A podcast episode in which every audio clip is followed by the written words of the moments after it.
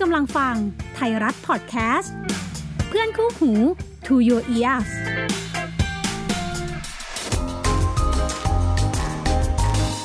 SME Scale Up brought to you by ธนาคารกรุงเทพ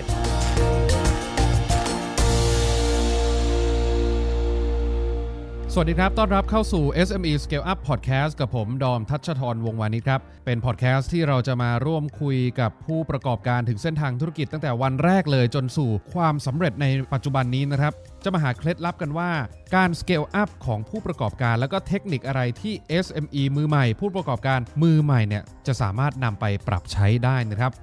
วันนี้ ผมอยู่กับคุณสนั่นสุภาวะครับ ผู้ก่อตั้งและผู้จัดการโรงสีข้าวจิราพรสวัสดีคุณสนั่นครับ สวัสดีครับ ก่อนอื่นให้คุณสนั่นบอกหน่อยครับว่าโรงสีข้าวจิราพรสินค้าคืออะไรแล้วก็ใครเป็นลูกค้าบ้างครับครับผมเอ่อโรงสีข้าวจิราพรของเรานะหลักๆ ก็คือเกือบร้อยเปอร์เซ็นต์นะฮะเราจะเป็นข้าวญี่ปุ่น ตัวอื่นเคยทำมาแล้วแต่ไม่เวิร์กครับผม ขายที่ไหนอะครับคุณสนั่น ข้าวญี่ปุ่นเนี่ยขายในเมืองไทยครับผมลูกค้าหลักๆ ก็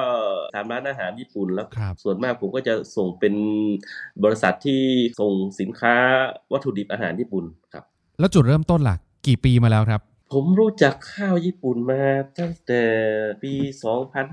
2536นะฮะตอนนั้นไปเป็นพนักงานส่งเสริมข้าวญี่ปุ่นให้กับบริษัทสยามจากปอนิก้าฟราวครับปี 40 ก็เรียกว่า ฟองสบู่แตกกันนะฮะตอนนั้นอืผมก็ด้วยความที่เรายังรักในการส่งเสริม แล้วก็มันเป็นทางเลือกให้ชาวบ้านนะครับ ผมเองก็เมื่อก่อนก็เคยทำนามาก่อนก็เลยว่า มันน่าจะดี มันเพราะว่าความต้องการของข้าวญี่ปุ่นก็ยังมี แล้วก็ความรู้ของเราชาวบ้านเขาก็ยอมรับครับก็เลยว่าจะสารงานนี้ต่อ นับจากตอนที่บริษัทเก่าของคุณสนั่นเนี่ยปิดตัวไป อะไรทำให้คิดว่า เออ เราอยากจะ ยึดอาชีพการปลูกข้าวญี่ปุ่นนี่แหละ เราเราเห็นช่องทางอะไรหรือเราเห็นโอกาสอะไรครับ บริษัทปิดตัวลงก็หมายถึงว่าผมก็ตกงานนะดิเนาะครับดังนั้นก็คือต้องหางานใหม่ทำตรงนี้เนี่ยเรามีความรู้อยู่แล้วละ ก็อืมเกษตรกรเขาก็มีความเข้าใจในการทำข้าวญี่ปุ่น เหลือแต่ว่าเราต้องหาเรื่องการอบการสีแล้วก็ลูกค้าครับจังหวะตรงนั้นน่ะข้าวญี่ปุ่นมันขาดตลาดอ๋อเหรอคือการหาลูกค้าของผมก็ไม่ได้ยากอะไรอืมแต่ตัวนั้นเนี่ยคือโทรศัพท์มือถือก็ยังแค่ไม่มีเลยครับก็คือการติดต่อสื่อสารลูกค้าเนี่ยคือบางครั้งต้องขับรถไปเองหรืออะไรต่างๆ มันจะลำบากในช่วงนั้นนะครับผมอ๋อช่วงแรกนี่ก็ลำบากอยู่แต่ว่า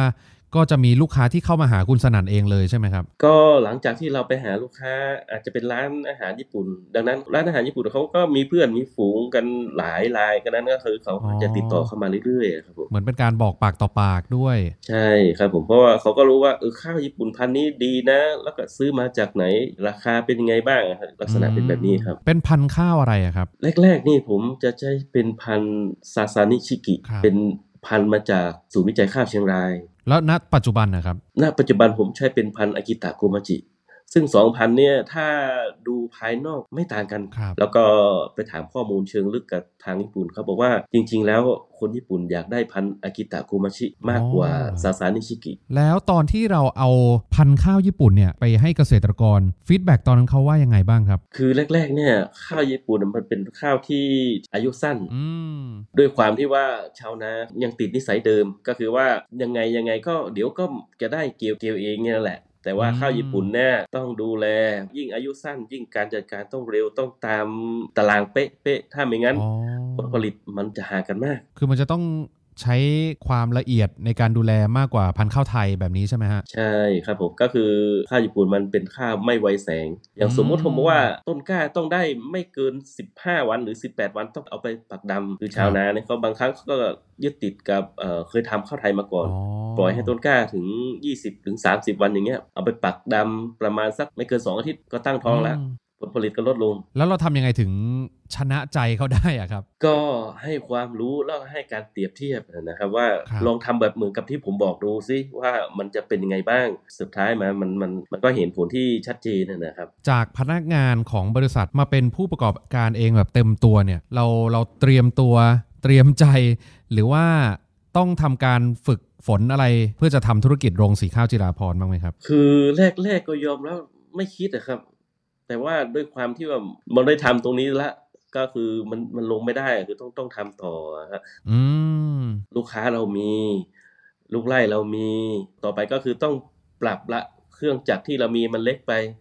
ต้องหาเงินทุนเข้ามาช่วย เงินนี่น่าจะสำคัญมากเลยนะ ใช่ครับผมเมื่อก่อนเนี่ย ผมต้องจ้าง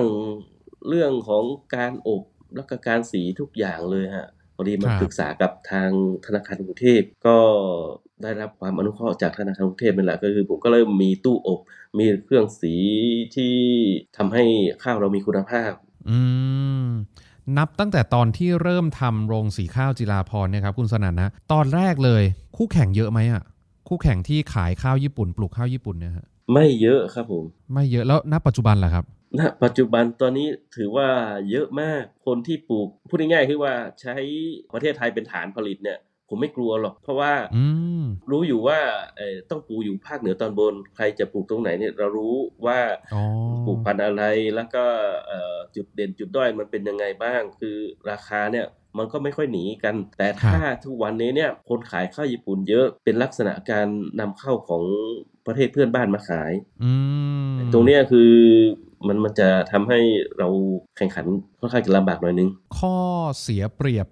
ที่เราปลูกในไทยเมื่อเทียบกับข้าวที่มาจากประเทศเพื่อนบ้านเนี่ยคืออะไรอะครับ ราคาครับผมอ๋อราคาเลย ราคาของเขาถูกกว่าของเรารวมๆเกือบเกือบสิบบาทอะแล้วเราใช้อะไรสู้กับข้าวของประเทศเพื่อนบ้านนะฮะ คือตอนนี้เราก็เน้นในเรื่องของคุณภาพ อย่างผมเองเนี่ยก็คือคุมเองเรื่องงานเมล็ดพันธุ์เรื่องงานตรวจแปลงเนี่ยเราต้องต้องไม่มีข้าวปน เราจะต้องมีข้าวที่พูดง่ายๆว่า ออกจากโรงสีจิราพรไปเนี่ยการันตีได้เลยว่าเป็นข้าวสายพันธุ์อากิตะโกมจิร้อยเปอร์เซ็นต์อืมนะฮะงั้นต้องถามแล้วล่ะว่าคุณสนั่นเคยได้ชิมข้าวของประเทศเพื่อนบ้านไหมแล้วเมื่อเทียบกับเรามันต่างกันยังไงครับ ของเราเนี่ยมันจะมีมีกลิ่นหอมมีรสหวาน ถ้าอืมอย่างอย่างอย่างคนญี่ปุ่นหรือว่าผมเคยสัมผัสมาเนี่ยเขาบอกว่าข้าวเนี่ย เวลาตักใส่ปากเนี่ยอย่าเพิ่งเคี้ยว อย่าเพิ่งกลืนให้ใช้ ลิ้นอมไว้สักนิดนึงแล้วใช้ลิ้นอืมกดจะมีความหอมความหวานอ๋อถ้าเป็นครับของที่มาจากเวียดนามเนี่ย เวลาหุงบางครั้งมันจะคล้ายๆ กับข้าวไทยก็มีอืมแล้วก็ความหวานเนี่ยคือสู้เขาสู้ของเราไม่ได้เลยเขาจะจืดนะครับแล้วเราทำยังไงให้แบรนด์ข้าวของเราเนี่ย ภายใต้โรงสีข้าวจิราพร เป็นที่รู้จักและมีคนมาอยากจะลองสั่งซื้ออะครับ ตอนนี้ก็ได้ทางธนาคารกรุงเทพฮะเป็นช่องทางในการประชาสัมพันธ์ให้คนทั่วไปรู้ว่าอืมยังมีข้าวญี่ปุ่นที่ปลูกในเมืองไทยอยู่นะ ที่มีคุณภาพอย่างนี้นะครับผมก็หลายหลายรายการที่ออกทางไทยรัฐทีวีเนะฮะก็คือสามารถจะย้อนไปดูรายละเอียดได้เลยว่า ขั้นตอนของเราทำยังไงครับจุดเด่นของเราอยู่ตรงไหนเอ่อเราสามารถจะแข่งกับลูกค้าของเราได้ยังไงนะครับ ถ้ามีเกษตรกรที่เขาปลูกข้าวไทยอยู่เนี่ยคุณสนั่นแล้วเขาเขาก็พยายามฟังตามไปด้วยว่า เอ๊ะแล้วอะไรจะทำให้เขาต้องหันมาปลูกข้าวญี่ปุ่นนะคุณสนั่นอยากบอกอะไรฮะถ้าอยู่ในภาคเหนือตอนบนเนี่ยผมคุยได้นะ แต่ถ้าเป็นภาคอื่นเนี่ยผมขออนุญาตนะว่าคือข้าวญี่ปุ่นเนี่ยไปปลูกที่อื่นเนี่ยผมไม่แนะนำผมกลัวว่าอืมเดี๋ยวจะปัญหาเรื่องนกเรื่องการจัดการอะไรต่างๆ คือมันไม่คุ้มค่า อืม แล้วเห็นว่าคุณสนั่นนี่ให้ความสำคัญเรื่อง productivity มากเลยใช่ไหมฮะ มันมันดีกับครับผมธุรกิจเรายังไงครับ คือเราสามารถจะตอบได้ทุกเรื่องนะครับผม ตั้งแต่การ ทำเมล็ดพันธุ์ยันไปถึงการเก็บเกี่ยวการอบการสีเนี่ย คือเราเราสามารถอธิบายลูกค้าถามอะไรเราสามารถจะตอบได้นะคอืรับผมมสงสัยข้อไหนก็ถามมาคุณสนั่นตอบได้หมด ใช่ครับผมเพราะว่าอืมทุกอย่างเนี่ยมันมันผ่านกระบวนการที่เราเป็นคนวางแผน ราบรื่นมาตลอดไหมคุณสนั่นหรือว่ามีช่วงไหนที่โอ้โหหนักหนาเจออุปสรรค ผมมีหนักสุดตอนนั้นปลูกเยอะประมาณหมื่นกว่าไร่นี่แหละครับ แล้วก็อีกฤดูหนึ่งมีบางบริษัทเนี่ยเอาข้าวจากเวียดนามเข้ามาเยอะมาก ตอนนั้นเนี่ยเราปรับตัวไม่ทันเลยครับผอืมมตอนนั้นตอนนั้นโอ้โหแบบว่าไปไม่เป็นเลยครับ แล้วทำยังไงครับหมื่นห้าพันไร่ก็นั่นนะครับตอนนั้นลดครับลดลดทุกทีมาประมาณครึ่งหนึ่งจากหมื่นห้าพันก็เหลือประมาณเจ็ดพันเสร็จแล้วก็ไปทำความเข้าใจกับลูกค้าว่าครับที่เรายังแพงอยู่เพราะอะไรที่ของเขา ออกมาเนี่ยมันเป็นเพราะอะไรแล้วก็ให้เขาเปรียบเทียบระหวังคุณภาพครับก็ใช้เวลาอยู่ประมาณเกือบเกือบสองปีมั้งกว่าจะผ่านตรงนี้ออกมาได้ แล้วถ้าณจนถึงตอนนี้ คุณสนั่นคิดว่าข้าวญี่ปุ่นที่ปลูกในไทยนะ มันยังสามารถขยายไปได้มากกว่านี้ไหมยังมีแรงซื้อเข้ามาเรื่อยๆ ได้มากกว่านี้อีกไหมฮะผมว่าเอ่อยังมีครับผมเพราะว่าอย่างของบางเจ้าเนี่ยนำมาจากของญี่ปุ่นโดยตรงอืมถ้าเทียบกับของเราแล้วคุณภาพ ใกล้เคียงกัน บางรายยังบอกว่าของเราอร่อยกว่า เมื่ออร่อยกว่าก็คือหมายถึงว่าเขาก็ไม่จำเป็นต้องเอาของเอามาจากญี่ปุ่น คือเราสู้ในเกรดพรีเมียมในในตลาดล่างเนี่ย ซึ่งเราจะไปแข่งกับเวียดนามเนี่ยครับก็ยอมรับว่าผู้เขาลำบาก เราต้องอืมพัฒนาตัวเองให้อยู่พรีเมียมอะครับแผ นต่อไปในการขยายกิจการของคุณสนั่นคืออะไรครับ เราจะขยายกำลังการผลิต หรือว่าเราจะขยายฐานลูกค้า หรือว่าเราจะเพิ่มสายพันธุ์ข้าวของเราฮะตอนนี้ก็หลักๆก็คือ จะเน้นที่เรื่องของคุณภาพของเราเป็นหลักก่อน แล้วก็ขยายไปสู่ลูกค้าให้เขาเกิดความมั่นใจว่าข้าวของเรามีคุณภาพแล้วก็ไม่ขาดตลาดนะ ถ้าลูกค้ามีออเดอร์มาเราถึงจะขยายฐานผลิต ถ้าจะมีเคล็ดลับอะไรสักอย่างในการดำเนินกิจการมาจนถึงณตอนนี้ของโรงสีข้าวจิราพรคุณสนั่นอยากจะแชร์อะไรให้กับเกษตรกรผู้ปลูกข้าว หรือว่าเป็นเจ้าของโรงสีหรือว่าเป็นธุรกิจอื่นก็ได้ครับ ต้องมีแนวคิดยังไงมีไมซ์เซ็ตยังไงในการทำธุรกิจนะฮะคือการเอาใจใส่ทั้งระดับบนทั้งระดับล่างเนี่ยมันมันเป็นเรื่องละเอียดอ่อน แล้วก็มันเป็นเรื่องที่ ถ้าเราสามารถเข้าใจตรงนั้นได้ ก็เหมือนกับผมที่เข้าใจกับลูกไร่ที่อยู่กันมาเนี่ยพูดง่ายๆคือว่าบางบริษัทเนี่ยเขาให้ราคาแพงกว่าผมอีก 2 บาทครับแต่ชาวนาก็ยังอยู่กับผมอืมเพราะว่าเราให้ความสำคัญนั่นคือผูกพันกันนะนะครับผมครับคือลูกค้าลูกค้าเราก็โทรคุยกับลูกค้าตลอดนะครับว่าเป็นไงบ้างสถานการณ์ของบ้านเราเป็นยังไงแล้วข้าวของเราออกไปเนี่ย ติชมได้นะ มันมีปัญหาอะไรเราเราสามารถจะคุยแล้วก็คือจะรับฟังความคิดเห็นของลูกค้ามาว่ามันเป็นยังไงเราเราจะต้องแก้ไขยังไงบ้างครับโอ้โหนี่ได้คุยกับคุณสนั่นมา ได้เห็นถึงตั้งแต่เริ่มต้นเลยนะ ตั้งแต่เริ่มต้นเป็นพนักงานเป็นลูกจ้างของบริษัทจนกระทั่งบริษัทปิดตัวไปอะเรายังมี passion เรายังรักในการปลูกข้าวอยู่ แล้วก็เห็นว่าเออ พันธุ์ข้าวญี่ปุ่นมันสามารถปลูกในไทยได้นะ ทำเลที่เหมาะสมที่สุดก็คือเหนือตอนบนใช่ไหมครับ ใช่ครับผมแล้วก็อย่างที่รู้เลยคือการทำการเกษตรเนี่ยโดยเฉพาะปลูกข้าวนี่ไม่ง่าย ยิ่งเป็นข้าวญี่ปุ่นนี่ยิ่งยากหนักเข้าไปอีก แล้วก็ได้เห็นถึงการใส่ใจคนในทุกระดับเลยอย่างที่คุณสนันบอกว่า ต้องใส่ใจทั้งคนระดับบนและระดับล่าง ต้องเข้าใจ ต้องให้ใจด้วย ต้องให้ใจกับเกษตรกรคือมันเป็นเหมือนความสัมพันธ์ระยะยาวเลยนะ ถ้าเกษตรกรอยู่ได้ โรงสีก็อยู่ได้ ลูกค้าก็อยู่ได้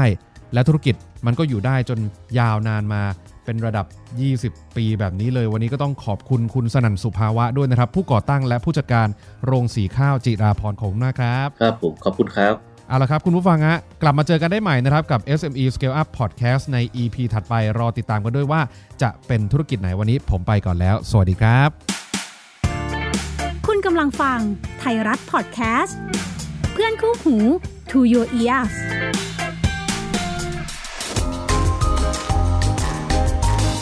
SME Scale Up brought to you by ธนาคารกรุงเทพ